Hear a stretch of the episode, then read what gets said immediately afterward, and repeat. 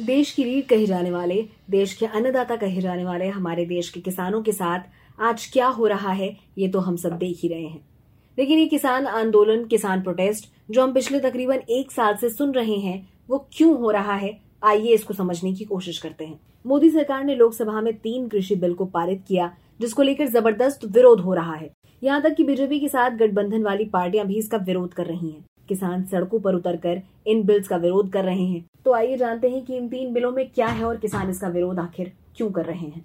पहला है कृषि उत्पाद व्यापार एवं वाणिज्य विधेयक 2020 इसके मुताबिक किसान मनचाही जगह पर अपनी फ़सल बेच सकते हैं, बिना किसी रुकावट दूसरे राज्यों में भी फ़सल बेच और खरीद सकते हैं। इसका मतलब है कि एपीएमसी के दायरे से बाहर भी फ़सलों की खरीद बिक्री हो सकेगी। साथ ही फ़सल की बिक्री पर कोई टैक्स नहीं लगेगा ऑनलाइन बिक्री की भी अनुमति होगी।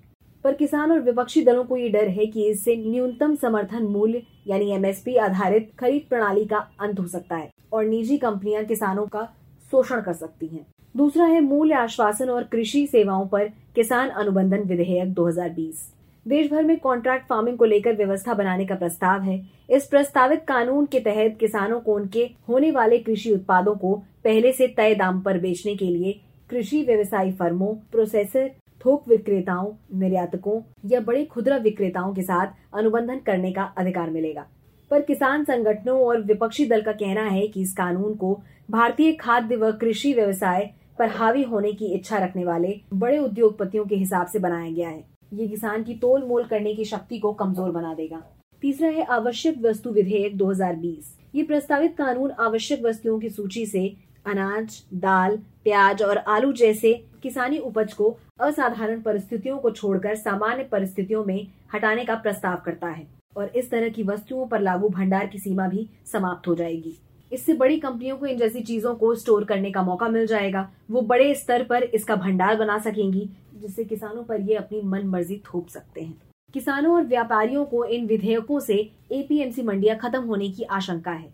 कृषि उत्पादन, व्यापार और वाणिज्य विधेयक 2020 में कहा गया है कि किसान अब एपीएमसी मंडियों के बाहर किसी को भी अपनी उपज बेच सकते हैं, जिस पर कोई शुल्क नहीं लगेगा, जबकि एपीएमसी मंडियों में कृषि उत्पादकों की खरीद पर विभिन्न राज्यों में अलग अलग मंडी शुल्क और अन्य उपकर हैं। इसके चलते आड़तियों और मंडी के कारोबारियों को डर है कि जब मंडी के बाहर बिना शुल्क का कारोबार होगा तो कोई मंडी आना ही नहीं चाहेगा।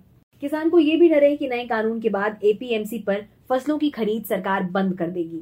दरअसल कृषि उत्पादन, व्यापार और वाणिज्य विधेयक 2020 में इस संबंध में कोई व्याख्या नहीं है कि मंडी के बाहर जो खरीद होगी, न्यूनतम समर्थन मूल्य से नीचे के भाव पर नहीं होगी। किसानों को सरकार ने आश्वासन तो दिया है कि नए कानून आने के बाद उनका फ़ायदा होगा, ये कानून उनके लाभ के लिए है। लेकिन फिर भी किसानों को डर है कि उनकी आजीविका बुरी तरीके से इससे प्रभावित हो सकती है। विरोध करने वाले किसानों की सबसे पहली और सबसे महत्वपूर्ण मांग ये है कि इन कानूनों को पूरी तरीके से रद्द किया जाए। न्यूनतम किसानों की दूसरी मांग ये है कि उचित मूल्य पर फ़सलों की खरीद सुनिश्चित करने के लिए न्यूनतम समर्थन मूल्य यानी एमएसपी की गारंटी दी जाए। किसान एमएसपी और पारंपरिक खाद्यान्न खरीद प्रणाली को जारी रखने के लिए एक विधेयक के रूप में लिखित आश्वासन मिलने की मांग कर रहे हैं। वो ये भी चाहते हैं कि एमएसपी और मंडी व्यवस्था को सुरक्षित रखा जाए। किसानों की तीसरी मांग है बिजली विधेयक को वापस लेने की, क्योंकि उन्हें लगता है कि इससे उन्हें मुफ़्त बिजली नहीं मिलेगी। किसानों की चौथी मांग पराली जलाने पर जुर्माने और जेल की सजा खत्म करने की है। यूपी के किसानों की मांग है कि पूरी तरीके से कर्ज माफ़ कर दिया जाए। ईंधन की कीमतों में कटौती की जाए, पेट्रोल, डीजल को जीएसटी में शामिल किया जाए।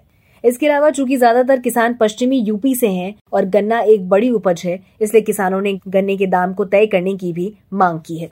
इन वजहों से पिछले तकरीबन एक साल से किसान विरोध कर रहे हैं। किसानों का कहना है कि सरकार बात करने को तैयार नहीं है। सरकार दिखावा तो करती है कि वो बात करेगी, हमारी मांगे सुनेगी, उसे मानेगी, लेकिन असलियत तो ये है कि सरकार बात करना ही नहीं चाहती है। किसान ये भी कह रहे हैं कि सरकार उनके मान और सम्मान को ठेस पहुँचा रही है। वो शांति से आंदोलन करना चाहते हैं, उन्हें आंदोलन तक नहीं करने दिया जा रहा है। 26 जनवरी की ट्रैक्टर परेड तो आपको याद ही होगा कि क्या हुआ था उस दिन। किसान शांति से विरोध कर रहे थे, पर सरकार के बाशिंदों ने उन पर लाठियाँ बरसानी शुरू कर दी। आँसू गैस के गोले छोड़े गए, पानी के बौछारे छोड़े गए उन पर। अपने हक के लिए लड़ रहे किसानों को बेरहमी से पीटा गया था। न जाने कितने ही ऐसे मौके हुए हैं जब बेचारे किसानों पर बर्बरता दिखाई गई है सरकार के द्वारा।